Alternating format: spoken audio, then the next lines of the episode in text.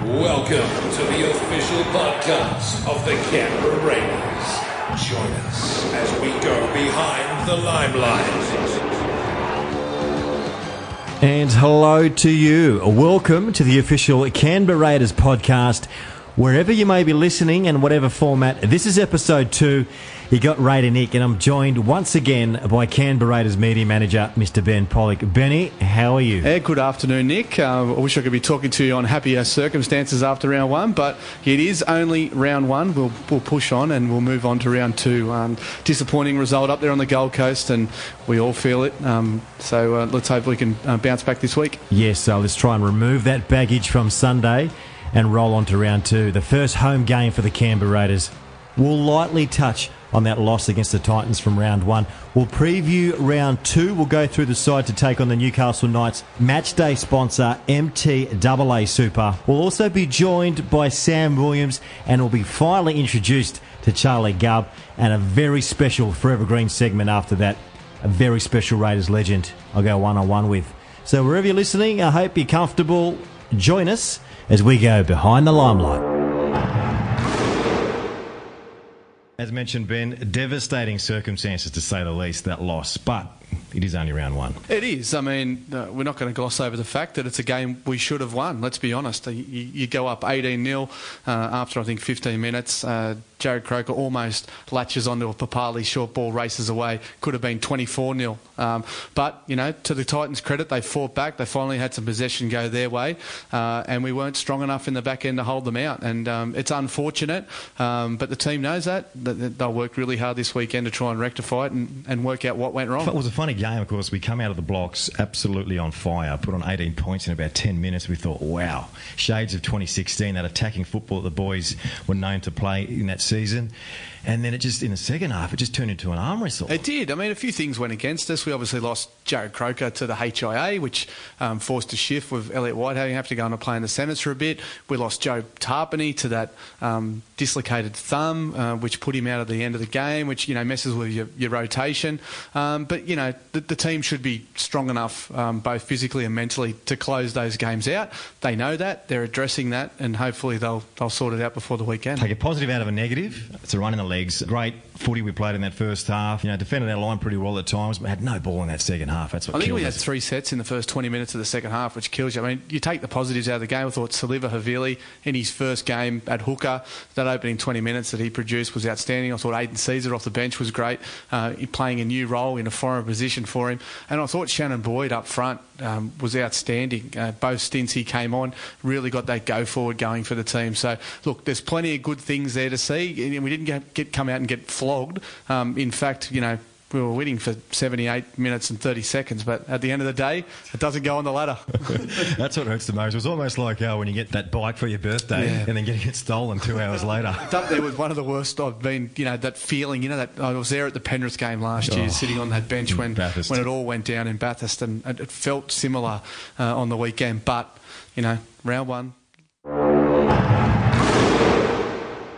So we move on to round two, the first home game for the Canberra Raiders up against a, a winning team, Newcastle Knights. They jagged a win in Golden Point last week. Benny, a lot happening for the first home game this season. That's right. Matchday sponsor MTAA Super helping us put on a massive game day this weekend. Members recognition round, the opportunity for members to come out uh, and we celebrate the over 17,000 members that we have now. So really looking forward to that.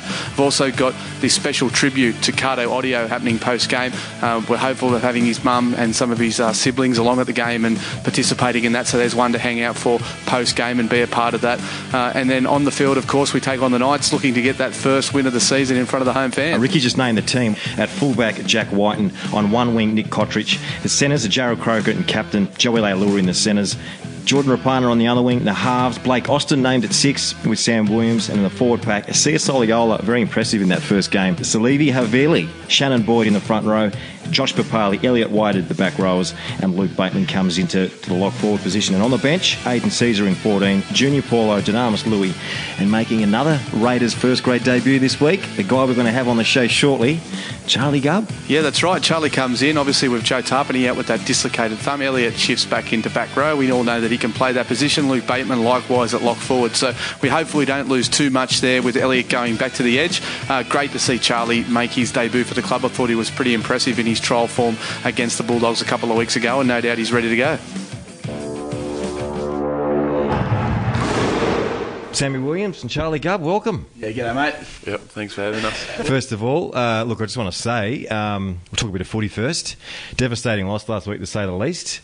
Uh, look, what's it like when you experience that emotion of scoring points so early and you think, wow, we're on today, and then at the 79th minute, you're behind on the scoreboard and you hear that siren?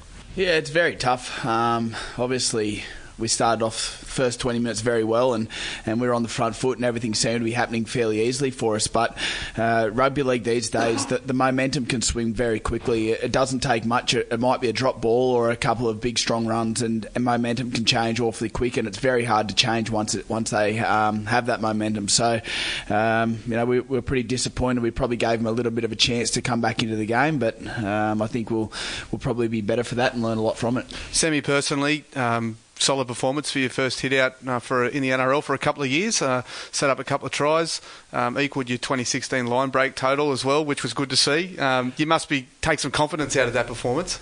Yeah. Um you know, it's always uh, it's nice to get through the line. It's not the most, um, you know, it doesn't happen all the time for me, but it's it's always good to be in the clear. But it, it doesn't help much, to be honest. I um, I've had a few people sort of mention it to me, and it and it doesn't help much at all, to be honest. I um, I was just shattered after that game on the weekend. Um, we, we put so much effort into it and, and such a long preseason to focus on round one and, and how you're going to win and what you're going to do to win the game. And to leave the way we lost the game, it's it's very hard to take. And um, it's just about now jumping back on, on the horse and, and, and, focusing on next game. I actually sat next to your dad for this game, and geez, I tell you what, he rides the he rides the game harder than what you do. He was up and down, and he was he was nervous. He was uh, having a, a, quiet little beer in between sets. He was uh, he was loving it. But um, you know, it's, it's, you know for you personally out there on the field, uh, it must be just a, a horrible feeling to know that you've done so well in that game and then to lose it at the end. The, the physical effort that you put into a game like that, it, to come away without the winner was very hard to take. So, um, you know, we were gutted, but round one, and um, there's a lot more games this season, so there's no point sitting back and dwelling on it, and we'll get back into training and, and we'll be better for it. When and where does the peak come during the week where you actually clear that game out of your head? Ricky said in the press conference, it's how we bounce out of this emotionally. How are you feeling?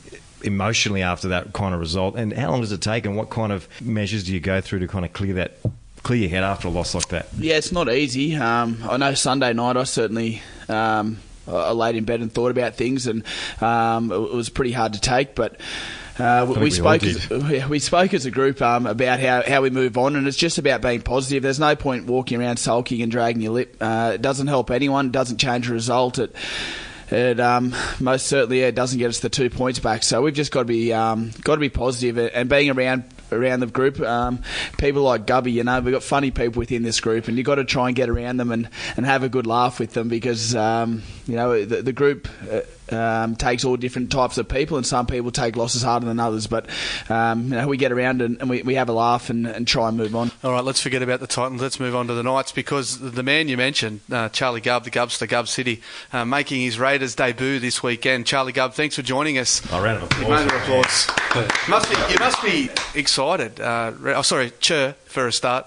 Uh, you must be excited to be in this team and uh, getting a chance to run out in the green jersey in front of the Raiders fans. Yeah, for sure. I was um, 18th man on the weekend, and I was like watching the boys warm up and knowing I wasn't playing. You know, I was preparing to play as if there was an injury, but when when everyone was sweet, I'm happy everyone's not injured. But I was so gutted not not being there for round one. So I'm really excited to. Um, to play at home versus the Knights and um, debut for this club. Tough decision for you to leave the Warriors, I suppose, and, and go to a new club in a new country and a, a, bit of a foreign land in Canberra. Have you found it so far, and have you settled into the place? Yeah, I'm loving it. It's kind of uh, got a new lease on life, you know, um, footy wise. I was pretty happy to to be coming to the Raiders, you know, out of Sydney and um, play under Sticky. So all the boys have been so good to me, and I get on with everyone pretty well. So wouldn't want to be anywhere else. A lot of people have uh, spoken about your presence around the boys. Are you're a bit of a larrikin. You're a guy that likes to have a good time, and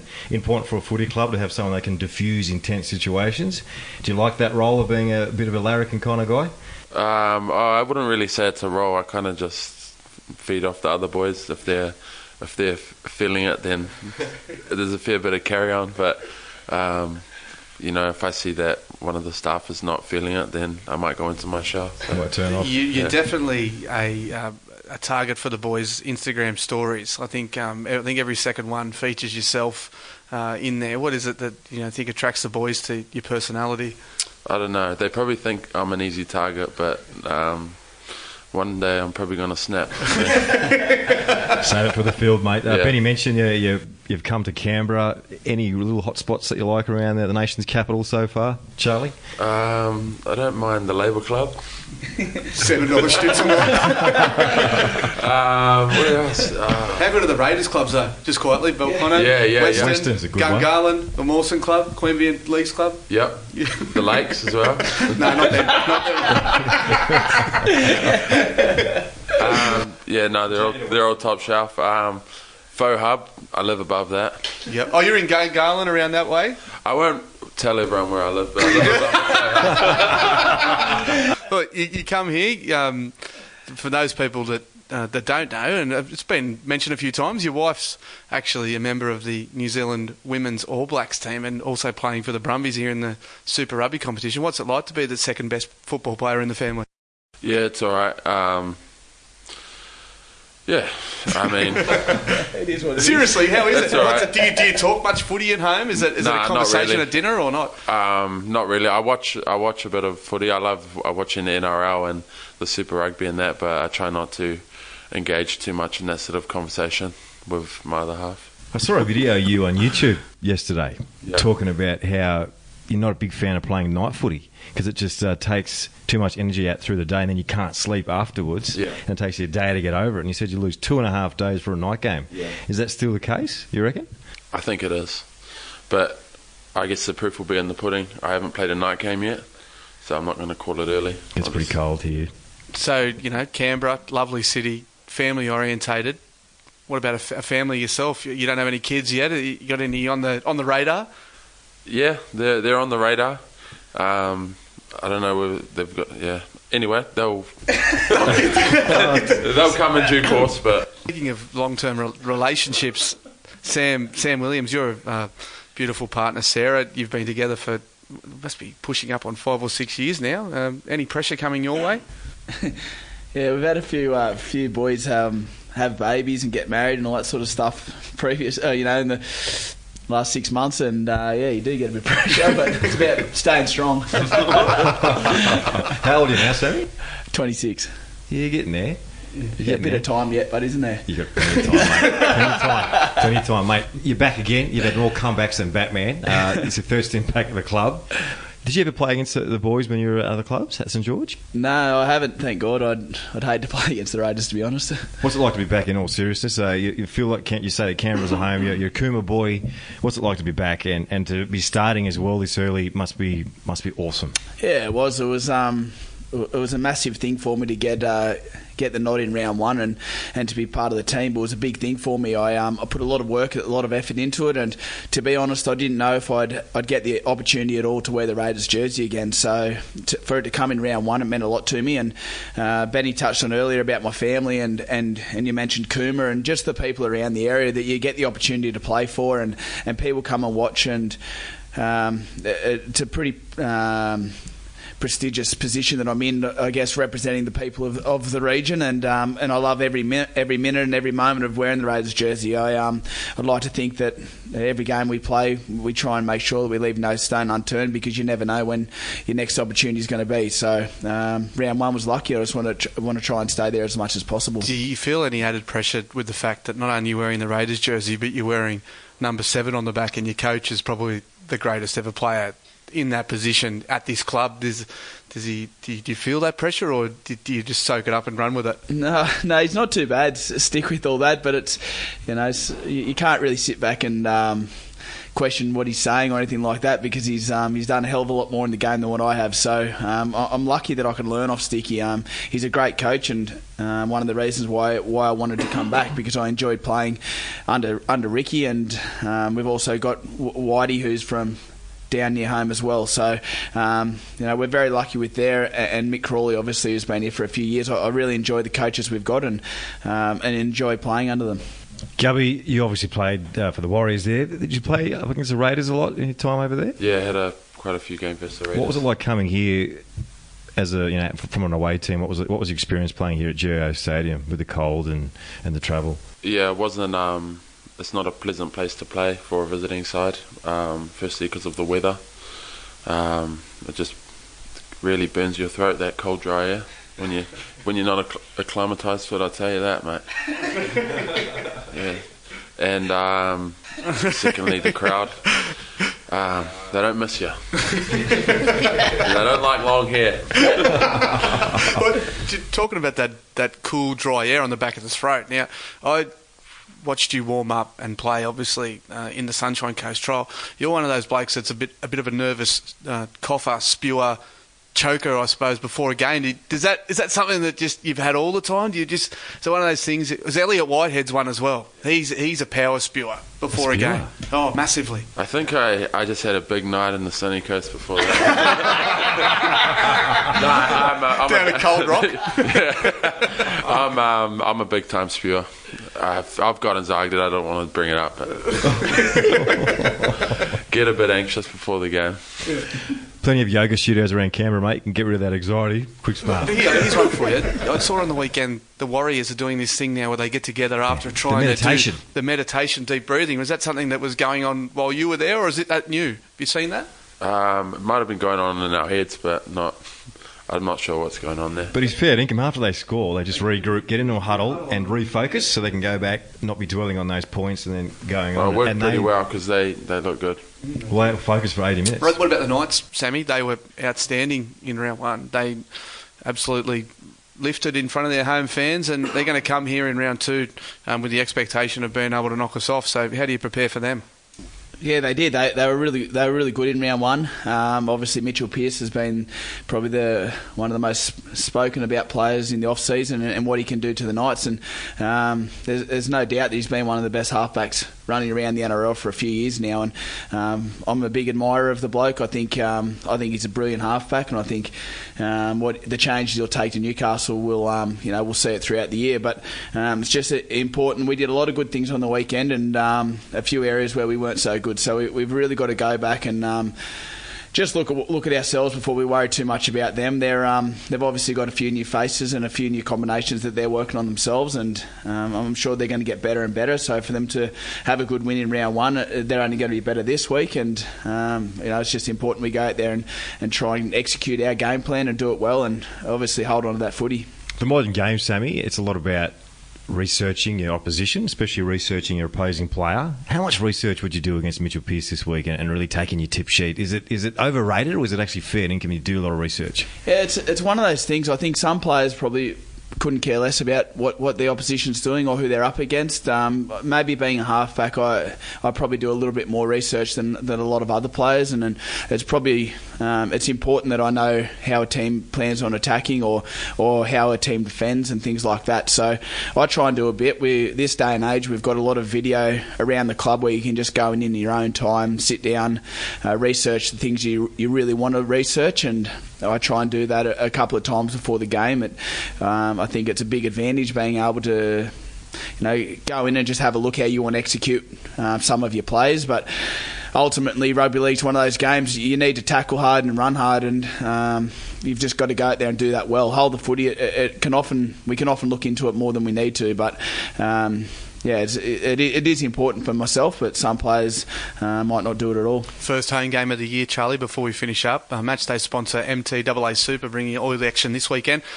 The Viking clap first time you get to experience it as a Raiders player. Have you have you seen many of the videos of it? Have you have, uh, did you do you remember it from last year? Is it I something? remember last year I was um, standing out, you know, because obviously we came out first, and I was kind of getting into it, and I found myself thinking stop doing that. It's not a good look. I actually think Shaun Johnson might have joined in on the coverage. Is it tempting to, to, to raise the hands and do it as I, an don't, I don't think so, mate. I think you just. I don't know if he did that. Nick Ennis joined in a few years ago. no, it was tempting. It's, it's very cool. Yeah, yeah. And I've just got the green gloves with the The clappers on it? with the Yeah. clappers on it. So me and me and my wife are wearing them around the house non-stop.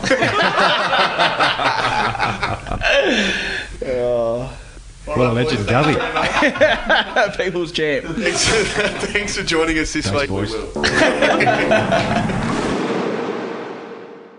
On the Behind the Limelight podcast, we present Forever Green.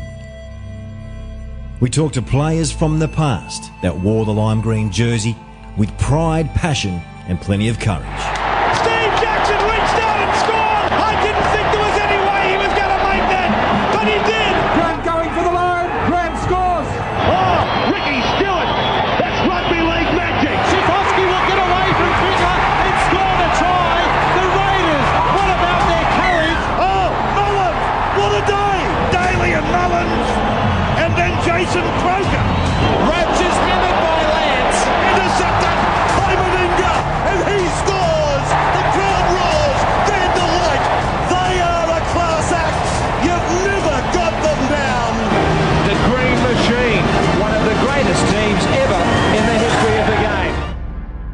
This week, we speak to a man that played 220 first grade games for the club. When he joined in the year 2000, was told, You'll never play first grade football.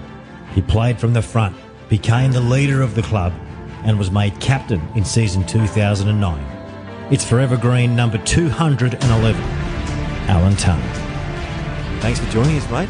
Thank you for having me, mate. It's been great to see how passionate you are about, um, you know, the great club that uh, I got to play for, and I can't wait to rip into it. That you came to the club in 1999 as a Tamworth boy. What was your awareness of the Raiders uh, pre-joining the club? Well, I actually was on scholarship with the Broncos, and I was pretty much all lined up to go to the Bronx. I'd been there for the three years, um, you know, year 10, 11, 12 at the back end of high school, and been up there and had a good look around. And, um, you know, the Raiders came into the equation probably a little bit later on uh, in my back end of my high school. But after I played some Aussie schoolboys and a few of those boys that were in that team uh, were coming to Canberra the next year. I came down, and had a look around, and, and Canberra to me was a big country town, and, and coming from a you know small rural community just outside of Tamworth, um, you know, it just felt like the right fit. Let's nip it in the butt now. Were you told when you came to the club that you will never play first grade? Not so much never play first grade. It was more so the fact that um, you know there was some serious concerns about, I suppose, my size and my ability. Um, I wasn't a, a quick guy either. I- You know, speed wasn't one of my greatest assets. Um, and, you know, I had some frank discussions uh, with coaching staff about, you know, where they saw me and, and probably not seeing me in the actual uh, mix of, of the current squad, um, you know, ability wise. And, and maybe it, it is a, an opportunity to look elsewhere. And at the time, you know, it's it's pretty um, life shattering to tell you the truth when it's something that's been your childhood dream. I'm actually, when I look back on it now, on the work that I'm in now, I'm so happy that I went through those. It was actually the making of, of who I am and the character that I had to display in those moments. I'm so glad that I didn't, you know, pack up and sort of say, well, you know what, the coach doesn't, you know, think that highly of me. I'm going to move on you know, I dug my deals in, uh, heels in deep and, and really tried to work as hard as I could. And, um, you know, fortunately it worked out, uh, in, in the end. Um, but, you know, there were some tough times definitely throughout. Is it true that you became your own manager through your whole career? You organised your own deals? Yeah, well, it wasn't throughout my whole career. I think um, I had a manager for the first two.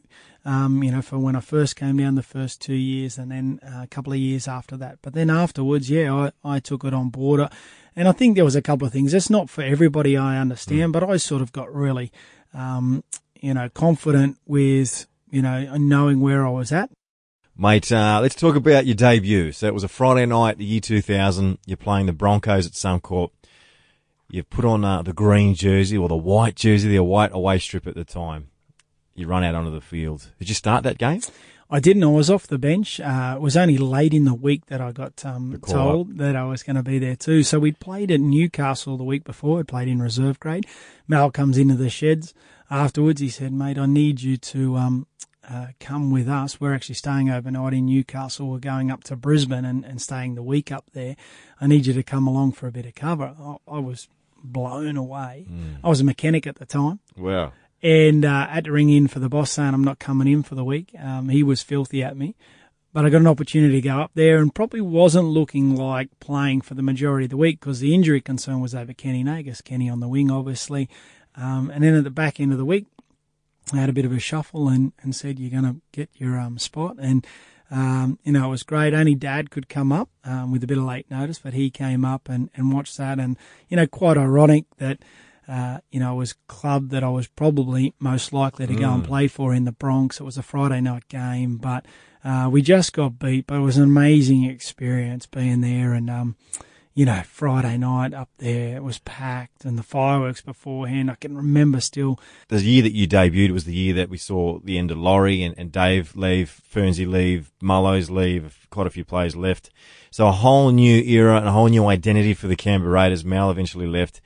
So you lock down that lock position and you're involved in that season of 2003 where the, the team had such a great year. They won the first seven in a row by memory and then hung around that top eight. And I think they came equal first, but fourth by four and against.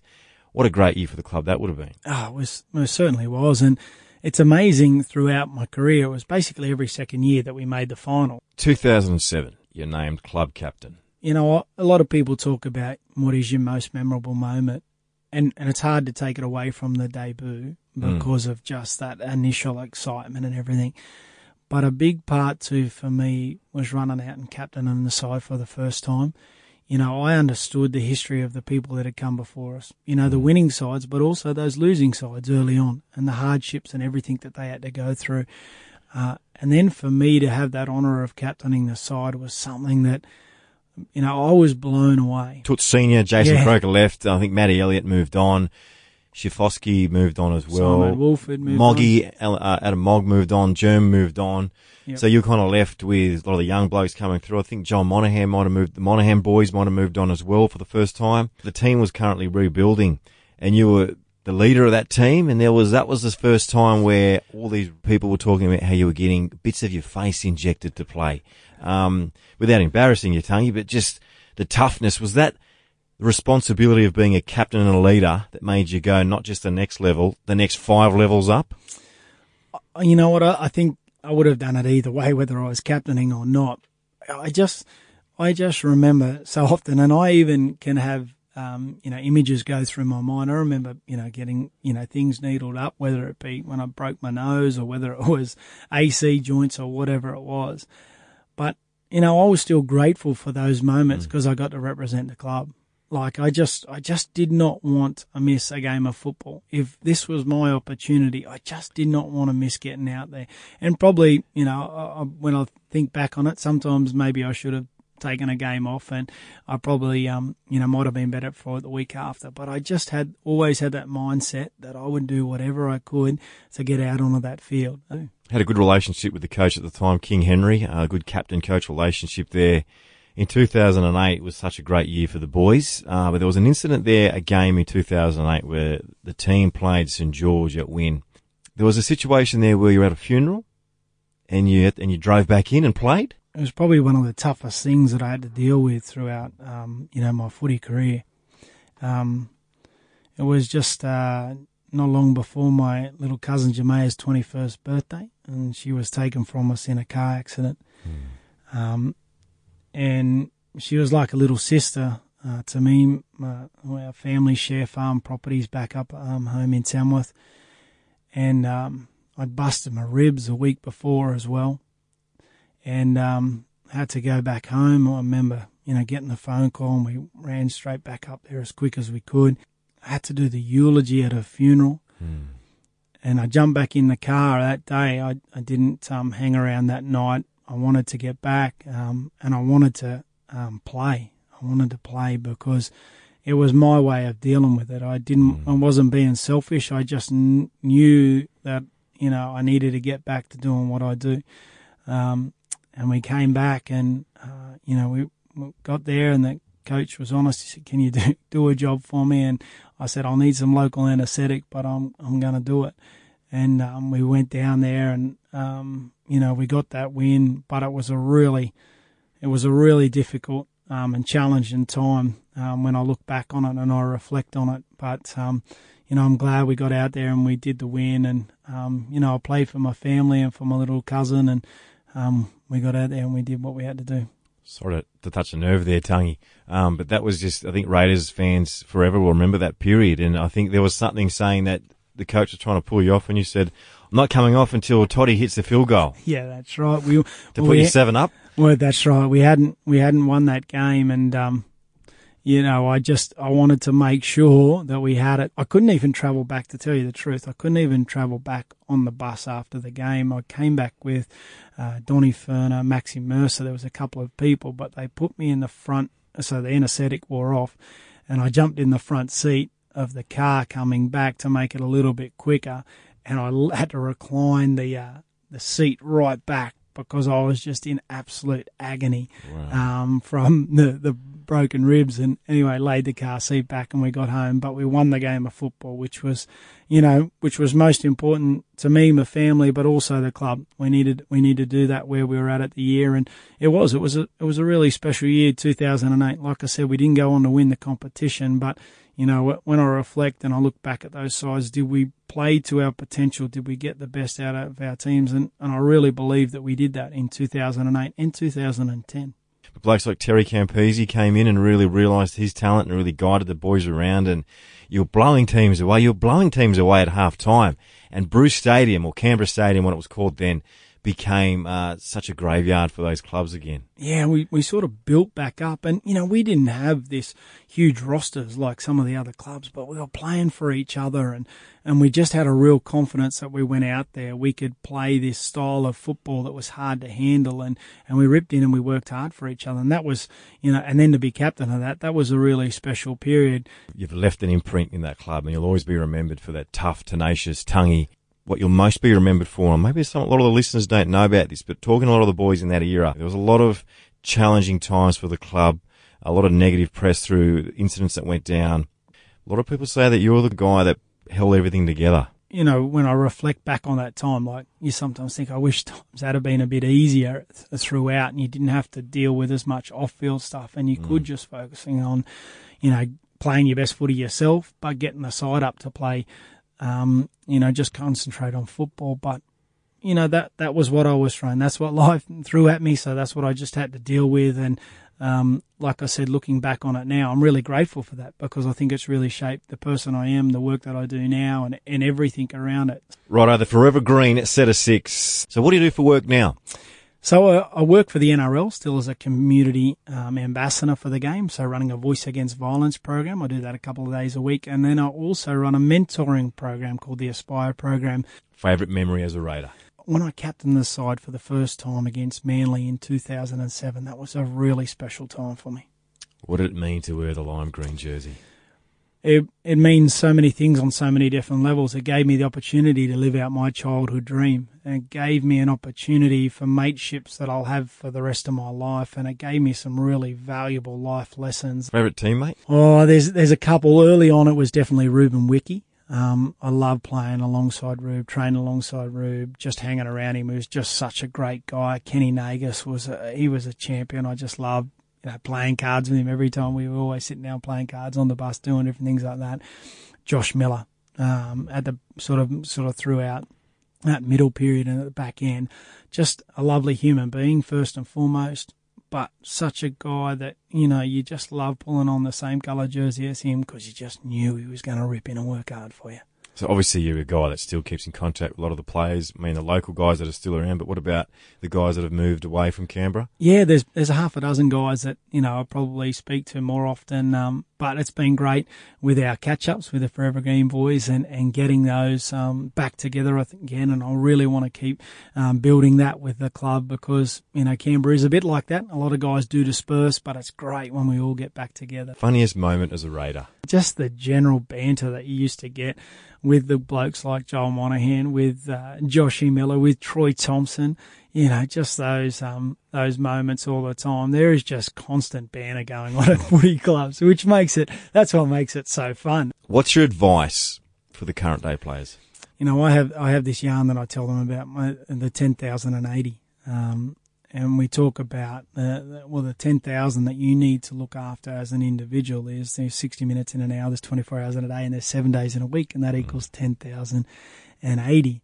You know, if you get that ten thousand right, you know, if you get all those little those little minutes, and I often talk about the things that you do away from the field, away from the training paddock, are just as important because all of those little things are shaping the person that you are, the player that you become. Thanks for joining us, mate. Yeah, you're that guy who's kicking massive goals off the field now, and you're such an inspiration for not just the Canberra community, but the NRL at large.